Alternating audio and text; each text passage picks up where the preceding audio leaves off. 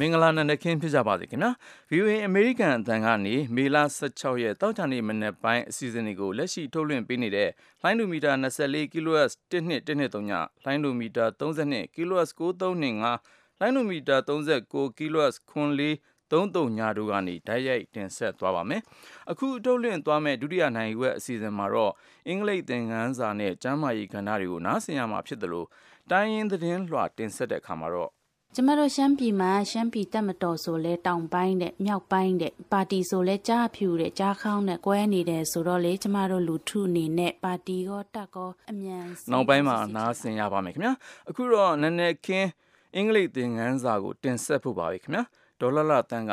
ပို့ချပါလိမ့်မယ်ခင်ဗျာ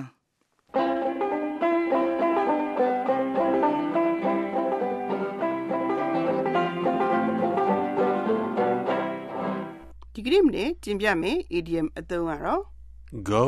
up in smoke ဖြစ်ပါတယ်စာလုံးပေါင်းက go go up up go up ကအပေါ်ကိုတက်သွားတာ i n in s m o k e smoke ကဒီနေရာမှာမိခိုးအသွင်ဆိုတော့စကိုက်ထုံရဲ့လုံးကောက်ဒီဘေကတော့မိခိုးအသွင်နဲ့အပေါ်ကိုတက်သွားတာပေါ့ပစ္စည်းတစ်ခုခုမိလောင်လို့မိခိုးအသွင်နဲ့အပေါ်ကိုတက်သွားတယ်ဆိုရင်အောက်မှာ ပြပဲကြံရစ်ခဲ့မဲ့သဘောဖြစ်ပါတယ်။ဒါကြောင့်မလို့ idiom အဓိပ္ပာယ်ကတော့အချီးနီးအလဟတကြံရစ်တာမျိုးကိုဆိုလိုတာဖြစ်ပါတယ်။ဒီသုံးနဲ့ပတ်သက်လို့ George Groby ရဲ့ဥပမာကိုနားဆင်ကြည့်ကြရအောင်။ Our medical research project was cancelled halfway. So, five years of hard work went up in smoke. ကျွန်တော်တို့ရဲ့စိတ်သိပ္ပံသုတေသနပြုစုမှုက လမ်းတွေမှာဒီမဲ့ဖျက်သိမ်းခံရတယ်လေဒါကြောင့်ငါနှစ်ကြာအလုပ်ကြိုးစားခဲ့တာအားလုံးလဟတဖြစ်ခဲ့ရတယ်လို့အဓိပ္ပာယ်ရပါတယ်ဥမာကိုနောက်တစ်ခေါက်နားဆင်ကြည့်ရအောင် Our medical research project was cancelled halfway. So, five years of hard work went up in smoke. ကြိုးစားခဲ့သည်မြစုဆောင်းခဲ့သည်မြလဟတဖြစ်ရတယ် အားလုံးဆုံးရှုံးသွားတယ်ဆိုရင် idiom အသုံးရဘယ်လိုပြောမလဲ go up in smoke လို့ပြောလို့ရပါတယ်အဲ့ဒါကတော့ဒီကနေ့မနေ့တင်ပြခဲ့တဲ့ idiom အသုံးပဲဖြစ်ပါတယ်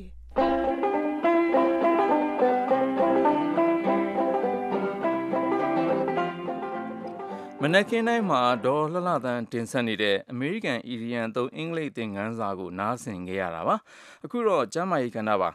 ဒီတစ်ပတ်ကျမ်းမာရေးကဏ္ဍမှာအသက်အရွယ်ကြီးလာသူတွေရဲ့စိတ်ပိုင်းဆိုင်ရာယောဂအကြောင်းတင်ပြပါမယ်။စိတ်ဓာတ်ကျမှုနဲ့မှတ်ဉာဏ်ကျမှုယောဂတွေဟာမြန်မာနိုင်ငံကတက်ကြီးရွယ်အိုတွေမှာအဖြစ်အများဆုံးစိတ်ယောဂတွေဖြစ်တယ်လို့စိတ်ယောဂပညာရှင်တွေကထောက်ပြကြပါတယ်။ဘာကြောင့်ဒီစိတ်ပိုင်းဆိုင်ရာယောဂတွေအဖြစ်များလာရပြီးဘယ်လိုလက္ခဏာတွေပြကာဘယ်ပုံကုသဘလူကာကွယ်နိုင်ပါသလဲဒီအကြောင်းစေတက္ကသိုလ်1စိတ်ကျမ်းမာရေးပညာဌာနအငင်းသားပါမောက္ခဌာနမှူးနဲ့အုံနောက် အာယုံကြောနဲ့စိတ်ပိုင်းဆိုင်ရာယောဂအထူးကုဒေါက်တာဆက်ဆိုင်လွန်ကိုကျွန်တော်တို့အဖွဲ့သားကိုဝင်းမင်းကမေးမြန်းတင်ဆက်ထားပါတယ်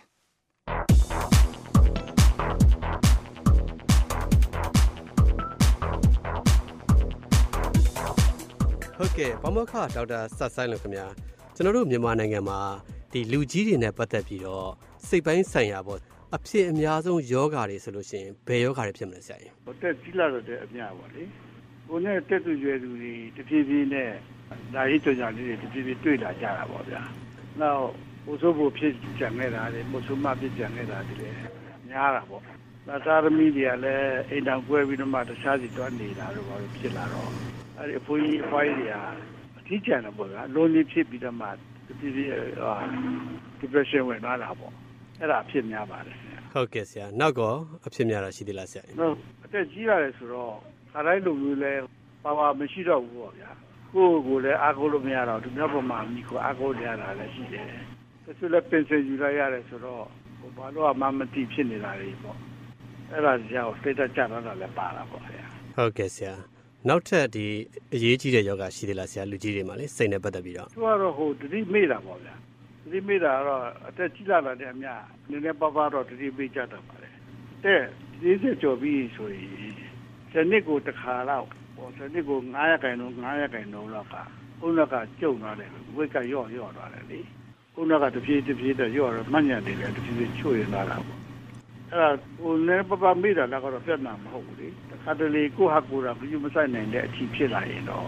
ပြဿနာဖြစ်လာတာပေါ့ဗျာယူဆိုင်မဲ့လူလိုအပ်လာတာပေါ့ဒီမှာသမင်းစားလာတော့ကိုယ်ကိုယ်တကိုယ်အတရှင်းလုပ်တာဟောစဆရာကအကူအညီပါပဲနဲ့လုပ်လို့မရတဲ့အဆင့်ဖြစ်လာရင်တော့ သူတက်မကောင်းဘူးပေါ့ဗျာဟုတ်ကဲ့ဆရာအသက်ကြီးလာလို့ရှိရင်ဒီကဒီအထီးကြံပြီးတော့စိတ်သက်ကြတာနဲ့အဲမှတ်ညံမိပြီးတော့ကိုယ့်ကိုယ်ကိုဂယူးမဆိုင်နိုင်တဲ့အနေအထားမှာဒီပတ်ဝန်းကျင်ရဲ့အဖေးမအကူအညီမှုတစုံတရာလိုလားတဲ့အနေအထားပေါ့ဆရာနော်ကျွန်တော်တို့ငယ်ငယ်တော့ကတော့လို့လာတာဟုတ်ကဲ့ဆရာကလေးငယ်ငယ်လေးတွေဆိုလို့ရှိရင်လူတိုင်းဝိုင်းချက်ချက်ဝိုင်းပြီးတော့ပြုစုကြကူညီကြဒါပေမဲ့ဆရာလူကြီးတွေမှာကြာတော့ရောအဲ့လိုအနေအထားမျိုး ဘာကြောင့်မဖြစ်တာလဲဆရာလူတွေကတော်တော်များများထင်တာအသက်ကြီးလာတာလေဆိုရင်မညာချွေးလာတာတဘာဝပဲတော့ယူဆနေကြတယ်လေအသက်ကြီးပြီလေကွာဒီတော့တော့မေ့တာပေါ့ဆိုတဲ့အပြင်ပေါ့နော်အဲ့ဒါကိုတိတ်အရေးမထားကြဘူးပေါ့နော်အသက်ကြီးလာလို့ရှိရင်ကိုယ့်ကိုယ်ထိမ့်သိမ့်နိုင်ရမယ်ကိုယ့်ကိုယ်မထိမ့်သိမ့်နိုင်ဘူးဆိုရင်ဒါဆက်ဆရာကိစ္စနော်ကိုယ်အရင်ဘဝကဝတ်ကြွေးကကြီးတော့ဝတ်တာကဏ္ဍကြောင့်ဖြစ်တယ်ဆိုတဲ့ဟာမျိုးပေါ့ဟုတ်ကဲ့ဆရာဘုရားတခင်အလိုတော်ရှိတဲ့အတိုင်းပဲပေါ့ဗျာ သူတို့ထိုက်တဲ့သူတို့ကမယ်ဒါသူတို့ဟိုဘဝတော့မကောင်းတာလုပ်ခဲ့လို့ခုဘဝမှာခါရတယ်ဆိုတဲ့အယူဆမျိုးရှိနေတာပေါ့ဗျာဟုတ်ကဲ့ဆရာအတက်ကြီးလာတဲ့အများကိုဟိုတိတ်ခါတဲ့ကိုကိုထိနိုင်တိတ်ကြောင်းနိုင်တယ်ဆိုတဲ့အယူဆမျိုးရှိတယ်လေကိုကိုမထိနိုင်ဘူးဆိုတဲ့ဟာကိုလူပြီးမှလည်းသူတို့ကြောက်တယ်ကြောက်တော့တော်လည်းထုတ်မပြောတော့အဲ့ဒါကနောက်ကျမှသိတော့ကူကခက်တာလေလေဟုတ်ကဲ့ဆရာအဲ့ဒီတော့ emotional control ပေါ့ ဒီမှာလူကြားလူကြားမှာလူကျက်ဒေါ်လာပေါက်ဖြစ်တာတို့ဟိုချတာတို့ပါလို့ရှက်ရှက်ကိစ္စလို့ပြောပြတာပေါ့ဟုတ်ကဲ့ဆရာဒီပြဿနာတွေကိုဖြေရှင်းနိုင်ဖို့အတွက်အရေးအကြီးဆုံးအသိအသင့်ဆုံးအချက်တွေဆိုလို့ရှိရင်ဆရာကြီးဘယ်အချက်တွေကိုထောက်ပြမလဲပထမဆုံးကတော့ depression ဝင်တဲ့ခါလူတွေကခါတိုင်းလိုတွတ်တွတ်လက်လက်မရှိတော့ဘူး။နောက်ညအိမ်မပြောတာအဓိကပဲဗျာ။မနေ့3နိုင်4နိုင်လောက်တော့လုပ်ပြီးတိုင်လို့ပြတာ။ခါတိုင်းစိတ်ဝင်စားတဲ့ဟာတွေကိုစိတ်ဝင်စားတော့ဘူး။ဒီမှာခါတိုင်းလမ်းလျှောက်နေတဲ့သူကလမ်းမလျှောက်တော့ဘူး။ လူတန်းသွားနေတဲ့သူကအလူတန်းလည်းမသွားတော့ဘူး။ TV ကြည့်နေတဲ့သူက TV လည်းမကြည့်တော့ဘူး။သတင်းစာတွေမဖတ်တော့ဘူးဆိုရင်ဒါ depression ဝင်နေတော့ချားပြီးတော့မှာ။ကုရမှာပေါ့ဗျာ။တော်တော်စီကုရမှာပေါ့။တချို့ကြတော့လေဟိုကိုဗစ်မှာဆုံးသွားလို့ယောက်ျားဆုံးသွားလို့ဖြစ်တာတွေတော့ရှိတာပေါ့အဲ့ဒါကြတော့လေတစ်ပတ်နှစ်ပတ်ပဲခံပါတယ်တစ်ပတ်နှစ်ပတ်ပြီးပြန်ကောင်းလာတာများပါတယ်အဲ့ဒီတက်ကြရင်တော့ဒါ depression ဖြစ်တယ်လို့ပြောဟုတ်ကဲ့ဆရာအဲ့တော့ဘယ်လိုကုသမှုမျိုးတွေပေးနိုင်မလဲဆရာဒီယောဂလက္ခဏာတွေကိုသိပြီးတဲ့အခါမှာလေအဓိကကတော့ family support ပေါ့မိသားစုကနေပြီးတော့မှပြပြမမကုဖို့ရည်ကြည်ပါတယ်နောက်ပြီးဟို antidepressant လို့ခေါ်တယ်ဆေးတွေပေါ်နေပါတယ်သူကလည်းဈေးလည်းတိတ်မကြီးပါဘူးပြီးတော့ဆိုးဆိုးလည်းတိတ်မရှိဘူးခင်ဗျာအဲ့ဒါလေးတွေကို right dose right time မှာပြီးလို့ရှိရင်တော့သက်သာပါမှာပါဟုတ်ကဲ့ဆရာဒီကာကွယ်နိုင်တဲ့အနေအထားရောကာကွယ်နိုင်တာကတော့ဟို stress တွေရောအောင်လုပ်ရမှာပေါ့။ဒါမိသားစုဖေးမှမှုလုပ်ရမယ်။အာဟာရဓာတ်မြတ်တအောင်နေရမယ်။တ င်းတင်းတဲ့လေ့ကျင့်ခန်းတွေလုပ်ရမယ်။တရားထိုင်တာကတော့တော်တော်ကြီးကောင်းတာပေါ့။လောကဓာတ်တရားကိုရင်ဆိုင်နေအောင်တော့လေ့ကျင့်ရထားရမှာပေါ့။ဟုတ်ကဲ့ဆရာနောက်တစ်ခုကကျတော့ဒီအသက်ကြီးလာတဲ့အခါမှာခုနကသဘာဝလျောက်ဖြစ်တယ်လို့လူတွေစထားတယ်ပေါ့နော်ဒါပေမဲ့တကယ်တမ်းမှားနေတာဒါယောဂဖြစ်တယ်ဒီမှတ်ဉဏ်မေ့လာတယ်များများဆဆပေါ့ဆရာနော်ကိုကိုကိုဂီယူမဆိုင်တဲ့လောက်ဖြစ်လာတဲ့အနေအထားနဲ့ပတ်သက်ပြီးတော့ဘာတွေသိထားတယ်လဲဆရာအရေးကြီးဆုံး cognitive impairment လို့ခေါ်တာပေါ့ခါတိုင်းတုတ်တွေကြဟာတွေကိုမလုပ်နိုင်တော့ဘူး။ဒီ မှာခါတိုင်းဖုန်းဆက်လို့ရတယ်သူကဖုန်းနံပါတ်ကိုမလက်တတ်တော့ဘူး။ပတ်စံကိုလည်းမကြည့်တတ်တော့ဘူးမပေးတတ်တော့ဘူးပြတယ်။ဘယ်လောက်ပေးလိုက်ရင်ဘယ်လောက်ပြန်အားမယ်ဆိုလို့လည်းသူမကြည့်တော့။အဲဒီခါကျတော့ဒါအကူအညီလိုအပ်လာပြီလို့ယူဆရမှာပေါ့ဟုတ်ကဲ့ဆရာဘယ်လို့ကုညီထောက်ပံ့ကုသမှုမျိုးတွေလုပ်ပေးလို့ရလဲဆရာ။မညံကောင်းတဲ့ဆေးတွေတော့ရှိပါတယ်။အဲ့ဒါတွေလည်းသုံးဖို့လိုတာပေါ့လေ။နောက်ပြီးတော့မိသားစုရဲ့ဖိမမှုပေါ့နော်။အချိန်မှအိပ်ဖို့အချိန်မှစားဖို့အချိန်မှရေချိုးဖို့တော့သူအဲ့ဒါတွေဟို လှုပ်တဲ့ခါမှာလည်းလိုက်ကြည့်ပြီးဖို့ပေါ့ဗျာဟုတ်ကဲ့ဆရာကိုယ်တည်ကြည့်တာကိုမတတ်တတ်တာတွေပါရှိတယ်လေကြီးကြီးပြောင်းပြောင်းဝတ်တာတို့ဘာလို့အဲ့ဒါမျိုးပေါ့အဓိကကတော့ချော်မလဲအောင်ခလုတ်တိုက်ပြီးလဲမှာတော့ရေချူခန်းတော့ချော်လဲပြီးအရွေးကျိုးတော့လို့ရှိရင်တော်တော်လည်းပြန်မဆက်တော့ဘူးလေဒီရွယ်တွေကဟုတ်ကဲ့ဆရာအဲ့ဒါအတွက်ကာကွယ်တဲ့အပိုင်းရအောင်ဆက်ပဲအပဲလူကြီးတွေရှိတဲ့အိမ်ဆိုလို့ရှိရင်ဒီကဆွဆွတူတူမရှိအောင်ထားရမှာပေါ့ဟိုကခလုတ်တိုက်ဒီကခလုတ်မတိုက်အောင်ထားရမယ်ညဆိုလို့ရှိရင်ညအိတ်တဲ့မီလေးထွန်းထားရမယ် ဒီကျိုးကန်းတို့အိမ်သားတို့ဝင်တဲ့ဟာလည်းမချောအောင်ခလုတ်မတိုက်အောင်ထားရမှာပေါ့ဟုတ်ကဲ့ဆရာဟိုအရာကိုထုတွေကိုယူရလွယ်တဲ့နေရာမှာထားပေးရမှာပေါ့အမြင့်ကြီးတက်ယူရတာတော့ခုံတက်တက်ယူရတာအက်ဆီဒန့်ဖြစ်နိုင်တယ်လေဟုတ်ကဲ့ဆရာဒီယောဂနှစ်ခုနဲ့ပတ်သက်ပြီးတော့ဒီစိတ်သက်ကြတာနဲ့တတိမိတာပေါ့ဆရာနော်မှန်ဉဏ်ကြတာဟုတ်ကဲ့ဟုတ်ကဲ့ကျွန်တော်မမေးမိတဲ့တခြားအရေးကြီးတဲ့ချက်ကောအဲဒီတက်ကြည့်လို့ရှိရင်လူတွေကတော့သူအသက်ကြီးလို့မေ့နေတာပဲ သူအသက်ကြီးလို့ခါတိုင်းလို့မပြောတော့တာပဲလို့ပဲထင်တော့တယ်အဲ့လိုမဟုတ်ပဲနဲ့အမူအရာပြောင်းလဲသွားတာနဲ့ဘာဖြစ်တယ်လဲဆိုတာဒီတစ်စိုက်တဲ့မင်းမြတ်ပြီးတော့သူအတလို့အချိန်ကြီးပြသပေးဖို့လိုပါတယ်အလီတီတက်ရှာအရေးကြီးဆုံးပါပဲဟုတ်ကဲ့ကျေးဇူးအများကြီးတင်ပါတယ်ဆရာ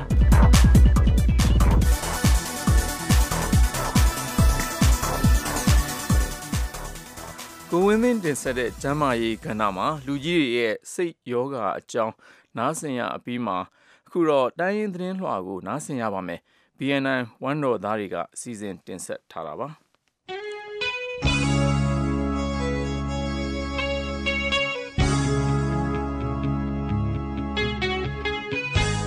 အပတ်စဉ်တင်ဆက်သွားမယ်တန်ရင်သတင်းလွှာကကြိုဆိုပါရယ်မြန်မာနိုင်ငံတဝမ်းတန်ရင်သားလူမျိုးစုတွေနေထိုင်ကြတဲ့အရက်ဒေသတွေမှာဖြစ်ပျက်နေတဲ့အဖြစ်အပျက်တွေနဲ့ တန်ရင်သားတွေရဲ့အတန်တွေကိုထင်ဟပ်တင်ဆက်ထားတာဖြစ်ပါတယ်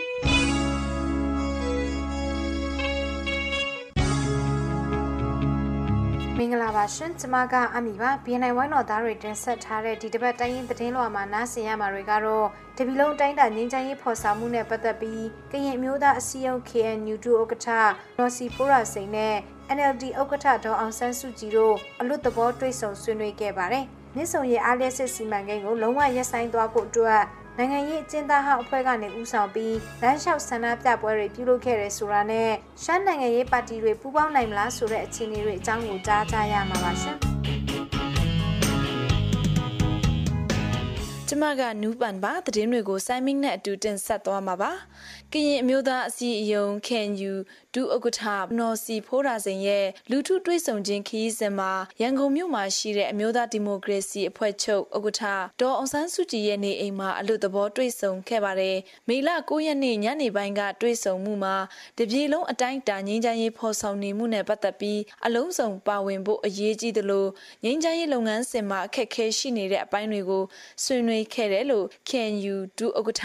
နော်စီဖိုးရာစိန်ကပြောပါတယ်။ဒေါ်အောင်ဆန်းစုကြည်အနေနဲ့လည်းပြည်တွင်းငင်းချမ်းရေးနဲ့ပတ်သက်လို့အကြံဉာဏ်တွေပေးခဲ့သလိုဘယ်လိုပူးပေါင်းဆောင်ရွက်တဲ့အချက်တွေကိုလည်းဆွေးနွေးခဲ့တယ်လို့လည်းသူမကပြောပါတယ်။ဒီတွေ့ဆုံမှုမှာ KNU ဒုဥက္ကဋ္ဌနော်စီဖိုးရာစိန်အပါအဝင် KNU ခေါင်းဆောင်တွေဖြစ်တဲ့ဘဒိုစောသမိန်ထွန်းဘဒိုစောမြအောင်ဘဒိုစောလာထွန်းကရင်အမျိုးသမီးအစည်းအရုံးကနော်ဘလူးမင်းနိုင်ဆန်တို့တက်ရောက်ခဲ့ပါတယ်။ ကချင်ပြည်နယ်မြစ်ကြီးနားမြို့တံဖရဲမှာတိစောက်နေတဲ့မြစ်ဆုံရလက်စစ်စီမံကိန်းကိုလုံးဝရက်ဆိုင်သွားဖို့အတွက်နိုင်ငံရေးအကျဉ်းသားဟောင်းအဖွဲ့ဦးဆောင်ပြီးမေလ10ရက်နေ့ကနေစပြီးရန်ကုန်မြို့ကနေကချင်ပြည်နယ်မြစ်ကြီးနားမြစ်ဆုံအထိလမ်းလျှောက်ဆန္ဒပြပွဲတွေပြုလုပ်နေပါတယ် တမ္မတဦးသိန်းစိန်လက်ထက်ရက်ဆိုင်ထားမယ်လို့ပြောဆိုထားတဲ့မြစ်ဆုံစီမံကိန်းကိုတရုတ်အစိုးရဘက်ကတော့ဆက်လက်လှုပ်ဆောင်ဖို့အတွက်တာဆူနေတယ်လို့စီးကိမ်းအပီးစီမံကိန်းလှုပ်ဆောင်ဖို့စီယုံရေးတွေလုပ်နေတာကိုတွေ့ရတာကြောင့်ခုလိုလမ်းလျှောက်ချီတဲ့ဆန္ဒပြရတာဖြစ်တယ်လို့ဦးဆောင်သူနိုင်ငံရဲ့အကျဉ်းသားဟောင်းအဖွဲ့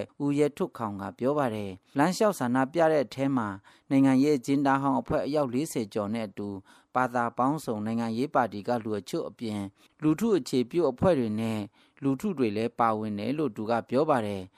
မြစ်ဆုံရေကာတာစီမံကိန်းကိုတရုတ်နဲ့မြန်မာအစိုးရပူးပေါင်းပြီးလွန်ခဲ့တဲ့2009ခုနှစ်ကနေစတင်အကောင့်ထဲပေါ်လာတယ်လို့ရေကာတာတိစောက်မှုကြောင့်ရေဝတ်နိုင်တဲ့ရွာ9ရွာကိုအတမပြောင်းရွှေ့စေခဲ့ပါတယ် တောင်ပိုင်းရှမ်းပြည်တပ်မတော် RCSS SSA ရဲ့တိုင်းတုံမြို့ဆက်ဆံရေးရုံးကိုတရိကန်တိုင်းစစ်ဌာနချုပ်လက်အောက်ခံတပ်အင်အား20ကျော်ကနေရှောင်းတခင်ဝင်းရောက်စစ်ဆေးတဲ့ကိစ္စကိုဖြေရှင်းပေးဖို့ပြည်ထောင်စုငြိမ်းချမ်းရေးလုပ်ငန်းဖော်ဆောင်ရေးကော်မတီကိုဒုတိယဗိုလ်ချုပ်ကြီးရွက်စစ်ကတောင်းဆိုလိုက်ပါတယ်ပြီးခဲ့တဲ့တောက်ကြနေ့ကတောင်းဆိုလိုက်တာပါမေလ9ရက်နေ့ကတရိကန်တိုင်းစစ်ဌာနချုပ်လက်အောက်ခံစရဖစစ်ဘက်ရေးရာလုံခြုံရေးတပ်ဖွဲ့မှုဗိုလ်မှူးရဲနေလင်းက RC CSS SSA ရဲ့တိုင်းတုံယုံဆက်ဆံရေးတာဝန်ခံဗိုလ်မှူးစောမန်းကို၃နာရီကျော်ခေါ်ယူထားပြီးစစ်အားနဲ့တောင်ပိုင်းရှမ်းပြည်တပ်မတော်ရုံးကိုတွားရောက်စစ်ဆေးခဲ့တာပါအစိုးရတပ်ကနေ RCSS SSA ရဲ့တိုင်းတုံဆက်ဆံရေးရုံးကိုတွားရောက်စစ်ဆေးရမှာလဲဥပဒေနဲ့မကင်းတဲ့ပစ္စည်းတွေမတွေ့ရှိတဲ့အတွက်စစ်ဆေးရတဲ့အကြောင်းရင်းအမြန်ဆုံးဖြေရှင်းချက်ပေးဖို့ဒုတိယဗိုလ်ချုပ်ကြီးရွက်စစ်ကနေပြည်ထောင်စုငြိမ်းချမ်းရေးလုပ်ငန်းဖော်ဆောင်ရေးကော်မတီဒုတိယဥက္ကဋ္ဌဦးအောင်မင်းထံတောင်းဆိုလိုက်တာဖြစ်ပါတယ်။ချင်းတောင်တူများအရေးကိစ္စတွေကာကွယ်ဆောင်ရှောက်နိုင်ဖို့ချင်းတောင်တူလေဓမ္မကွန်ရက်ကိုအိန္ဒိယမြန်မာနယ်စပ်တနေရာမှာစတင်ဖွဲ့စည်းခဲ့ပါတယ်။ Network for Chin Community Development အဖွဲ့ရဲ့ဦးဆောင်မှုနဲ့ချင်းတောင်တူလေဓမ္မအရေးအလုပ်ယုံဆွေးနွေးပွဲတရက်ကိုကျင်းပပြုလုပ်ခဲ့အပြီးမေလ9ရက်နေ့မှာချင်းတောင်တူလေဓမ္မများကွန်ရက်ကိုဖွဲ့စည်းခဲ့တာပါ။ ချင်းတောင်သူများအနေနဲ့ပုံမကောင်းမှုနဲ့တောင်သူဘဝတည်ဆောက်ဖို့တောင်တူလယ်သမားတို့ရဲ့လူမှုဘဝကိုထိခိုက်နှိမ့်နာစေတဲ့လှုပ်ဆောင်ချက်တွေကိုကာကွယ်ဖို့နဲ့တောင်တူလယ်သမားတို့ရဲ့လူမှုအဆင့်အတန်းမြင့်မားလာစေရေးစတဲ့ကိစ္စတွေကိုချင်းတောင်တူလယ်သမားများကွန်ရက်ကအတိအကထားလှုပ်ဆောင်ကြမှာလို့အဖွဲ့ကနေမေလ9ရက်နေ့မှာထုတ်ပြန်ထားပါတယ် ရခိုင်အမျိုးသားညီလာခံကသတ်မှတ်လိုက်တဲ့ရခိုင်အမျိုးသားနေ့ကို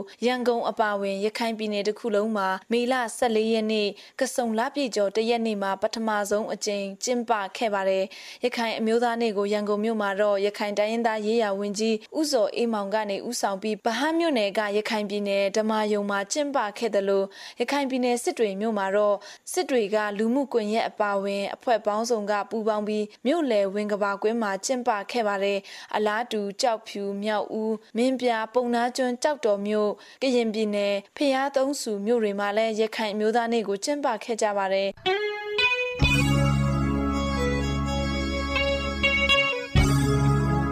သတင်းလွှာတွေကိုဆက်လက်တင်ဆက်ပြီးသွားမှာပါရှမ်းနိုင်ငံရေးပါတီတွေဖြစ်တဲ့ရှမ်းတိုင်းရင်းသားများဒီမိုကရေစီအဖွဲ့ချုပ်ရှမ်းတိုင်းရင်းသားများဒီမိုကရက်တစ်ပါတီတို့အနေနဲ့တပါတီတဲ့အဖြစ်ပေါင်းစည်းသွားဖို့ရှမ်းတန်ဃာတော်တွေရှမ်းပြည်သူတွေကနေလိုလားတောင်းဆိုနေကြပါတယ်။အခုလိုပူပေါင်းရေးအတွက်ရှမ်းနိုင်ငံရေးပါတီခေါင်းဆောင်တွေကကောဘလို့အမြင်ရှိနေပါသလဲပူပေါင်းရေးအတွက်ကောအခြေအနေရှိပါသလားဆိုတာကိုဆိုင်းမွန်းကနေအခုလိုစူးစီးတင်ဆက်ထားပါတယ်ရှင်။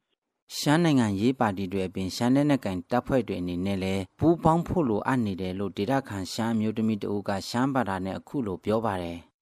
ဟာကွန်းမနဲ့အန်ခမ်တရီကိုနဲ့နော်ဟောင်းမီကိုတပ်ကျုံဆောင်းဟောင်းမီကိုပါကျမတို့ရှမ်းပြည်မှာရှမ်းပြည်တပ်မတော်ဆိုလဲတောင်ပိုင်းတဲ့မြောက်ပိုင်းတဲ့ပါတီဆိုလဲကြားဖြူတဲ့ကြားခေါင်းနဲ့ကွဲနေတယ်ဆိုတော့လေကျမတို့လူထုအနေနဲ့ပါတီကောတက်ကောအမြန်ဆုံးပေါင်းစည်းစေချင်ပါတယ် ရှမ်းနိုင်ငံရေးပါတီနှစ်ခုဖြစ်တဲ့ရှမ်းတိုင်းသားများဒီမိုကရက်တစ်ပါတီ SNDP ခေါ်ကြားဖြူပါတီနဲ့ရှမ်းတိုင်းသားများဒီမိုကရေစီအဖွဲ့ချုပ် SNLD ခေါ်ကြားခေါင်းပါတီတို့ပေါင်းစည်းရေးအတွက်နှစ်ဘက်ပါတီကဆွေးနွေးရေးကော်မတီတွေဖွဲ့စည်းထားပြီးပထမအကြိမ်အဖြစ်တောင်ကြီးမြို့မှာတွေ့ဆုံဆွေးနွေးခဲ့ကြပါတယ်။ ရှမ်းတိုင်းသားများဒီမိုကရေစီအဖွဲ့ချုပ်ခေါ်ကြားကောင်းပါတီအနေနဲ့ကတော့ပူးပေါင်းရေးအတွက်အမြဲတမ်းလိုအပ်နေတယ်လို့ပါတီဥက္ကဋ္ဌဖြစ်သူခွန်ထွန်းဦးကရှမ်းစကားနဲ့အခုလိုပြောပါတယ်။ဘောဟောင်းတန်ဘတ်ခတ်ဆိုင်ဘော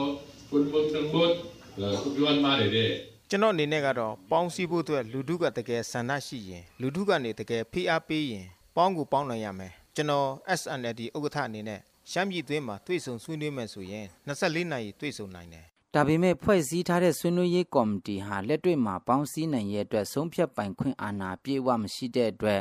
ပေါင်းစည်းရေးလုပ်ငန်းစဉ်အတွက်တဲရောက်မှုအားနည်းနေသေးတယ်လို့လာရှုမြုပ်ခံကြားဖြူပါတီဝင်တို့ကပြောပါတယ်လက်ရှိအခြေအနေမှာတော့တောင်ကြီးမြို့နှစ်ပါတီကိုယ်စားလှယ်တွေတွေ့ဆုံမှုကပါတီပေါင်းစည်းဖို့မူအားဖြင့်တဘောတူကြပေမဲ့လက်တွေ့ပိုင်းမှာပါတီဖြတ်သိမ်းရမယ်ဆိုတဲ့စီမင်းဟာပါတီပေါင်းစည်းဖို့အတွက်အဟန့်တားဖြစ်စေတယ်လို့ကြားဖြူပါတီဥက္ကဋ္ဌဇိုင်းအိုက်ပေါကပြောပါတယ် ပေါင်းစည်းရမယ်ဆိုရင်လက်ရှိရှိနေတဲ့ပါတီကိုဖြတ်သိမ်းရမယ်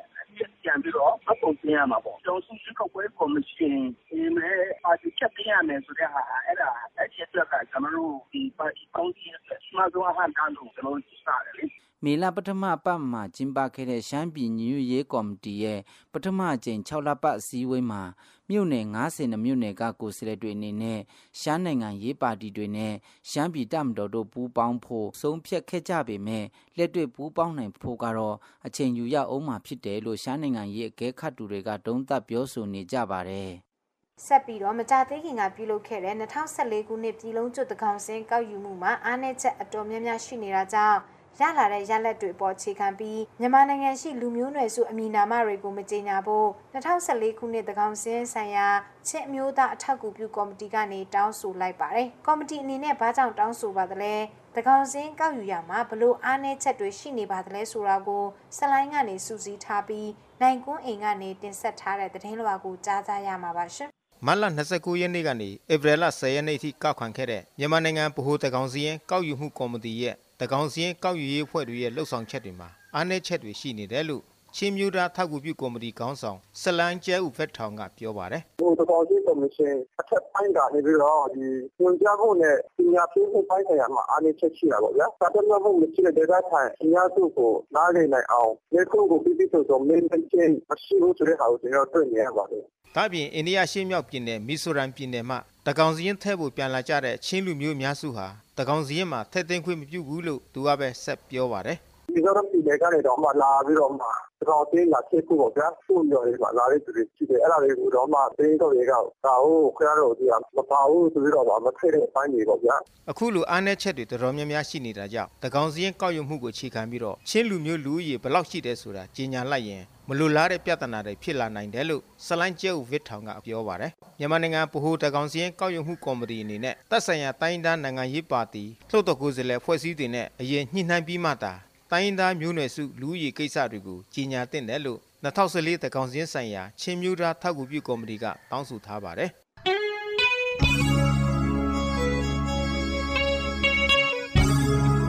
အခုဆက်ပြီးသတင်းချင်းချုပ်ကိုနားဆင်ကြရမှာပါရှင် ကရင်အမျိုးသားအစည်းအရုံး KNU ဒုဥက္ကဋ္ဌ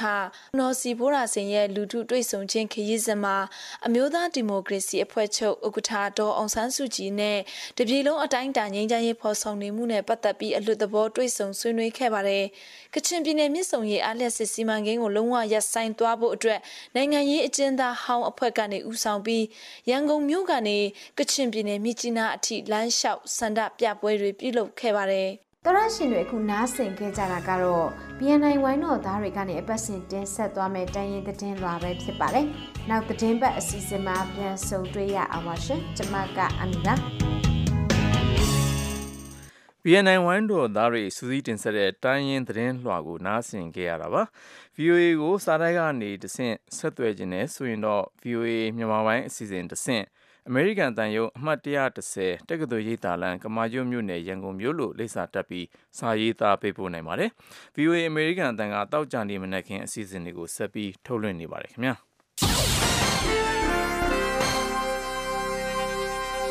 အမေရိကန်ဆိုရရဲ့သဘောထားမြင်အားပေါ်ကိုတင်ပြပါတော့မယ်ခင်ဗျာ။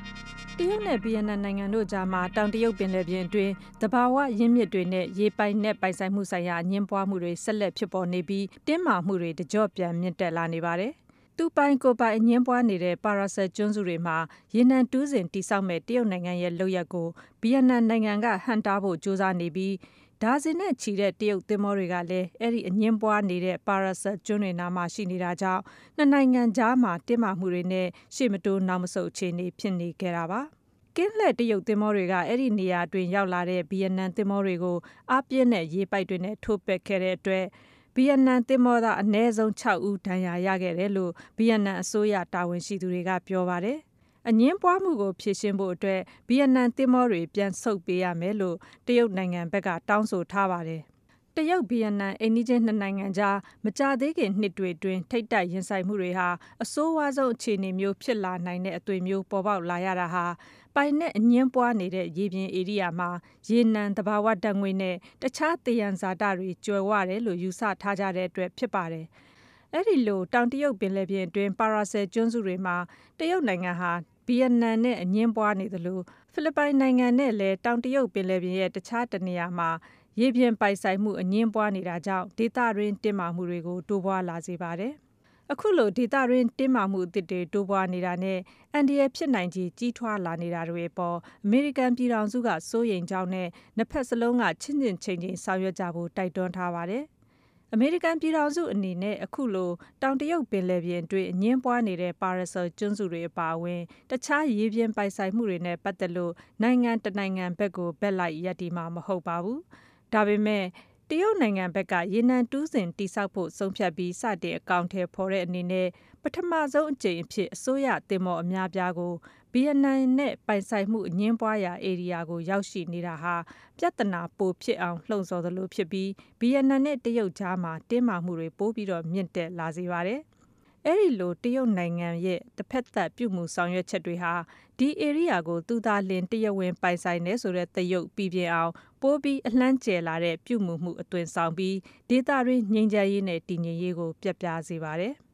အာရှပစိဖိတ်ဒေသဟာ အမေရိကန်ပြည်ထောင်စုရဲ့ စီးပွားရေးနဲ့ လုံခြုံရေးဆိုင်ရာကိစ္စတွေမှာ ကာလရှည်ကြာ ဆက်ဆက်ပတ်သက်နေခဲ့ပြီး အဲ့ဒီဒေသအတွင်းမှာရှိတဲ့ အမေရိကန်ပြည်ထောင်စုရဲ့ မိတ်ဖက်နိုင်ငံတွေကြားမှာ ငြိမ်းချမ်းပြီး အပြုသဘောဆောင်တဲ့ ဆက်ဆံရေးမျိုး ရှိနေတာပါ။ မကြသေးခင်ရက်တွေအတွင်း အခုလို ဖြစ်ရပ်မျိုးတွေကနေ ပိုင်နက်အငင်းပွားနေကြတဲ့ နိုင်ငံအားလုံးအနေနဲ့ နိုင်ငံတကာဥပဒေနဲ့အညီ ကိုယ်ပိုင်ဆိုင်မှုကို ရှင်းရှင်းလင်းလင်း သိထားကြဖို့ လိုအပ်ကြောင်းနဲ့ အငင်းပွားနေကြတဲ့ ဒေသတွေမှာ သဘောတူညီချက်တစ်ခုခုရဖို့ လျော်ကန်သင့်မြတ်တဲ့ ပြုမှုဆောင်ရွက်မှုမျိုးကိုကြင့်ကြံဆောင်ရွက်ကြဖို့ ပေါ်လွင်ထင်ရှားနေပါတယ်။ အငင်းပွားနေကြတဲ့ နိုင်ငံတွေအားလုံးအနေနဲ့ လုံခြုံစိတ်ချရပြီး ကျွမ်းကျင်လိမ္မာစွာ စီမံဆောင်ရွက်ကြဖို့ လွတ်လပ်စွာ ရေချောင်းသွားလာမှုကို ဆက်လက် ထိန်းသိမ်းထားဖို့နဲ့ အချုပ်အခြာအာဏာပိုင်ဆိုင်မှုကို ငြိမ်းချမ်းစွာ ရင်ဆိုင်ဖြေရှင်းကြဖို့ကိုလည်း အမေရိကန်ပြည်ထောင်စုက တိုက်တွန်းထားပါတယ်ရှင်။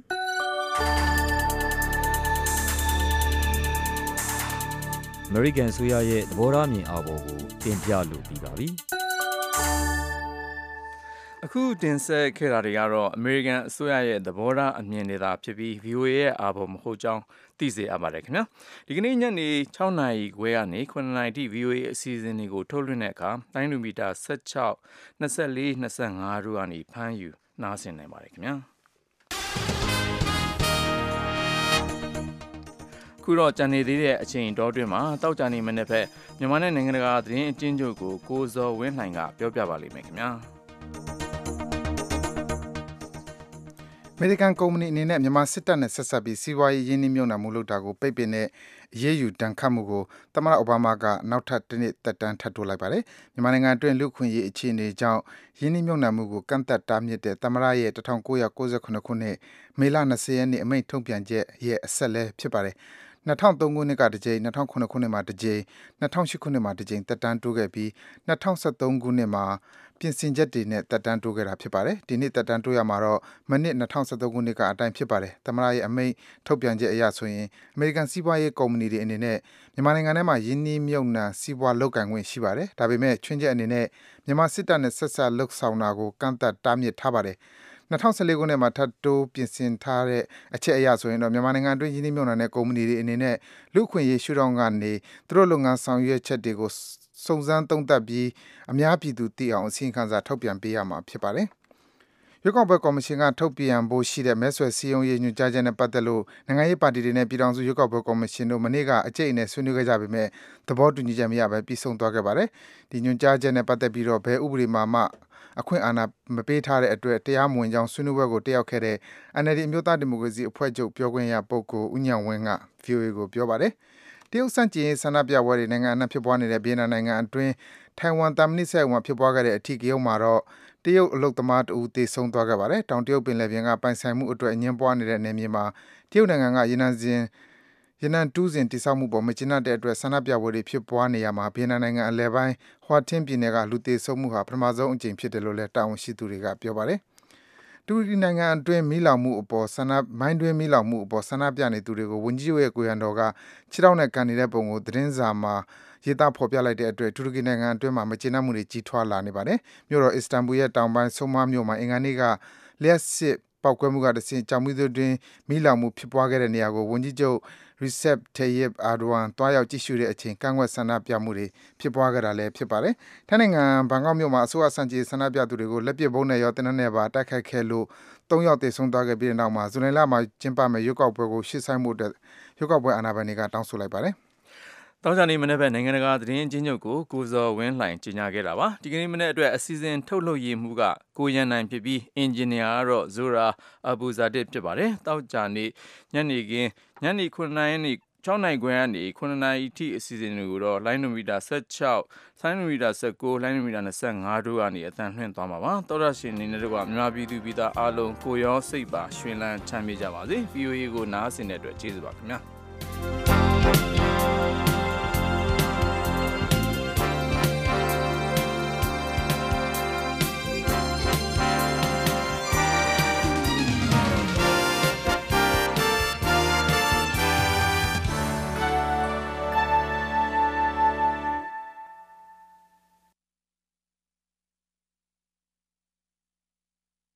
This program has come to you from the Voice of America, Washington.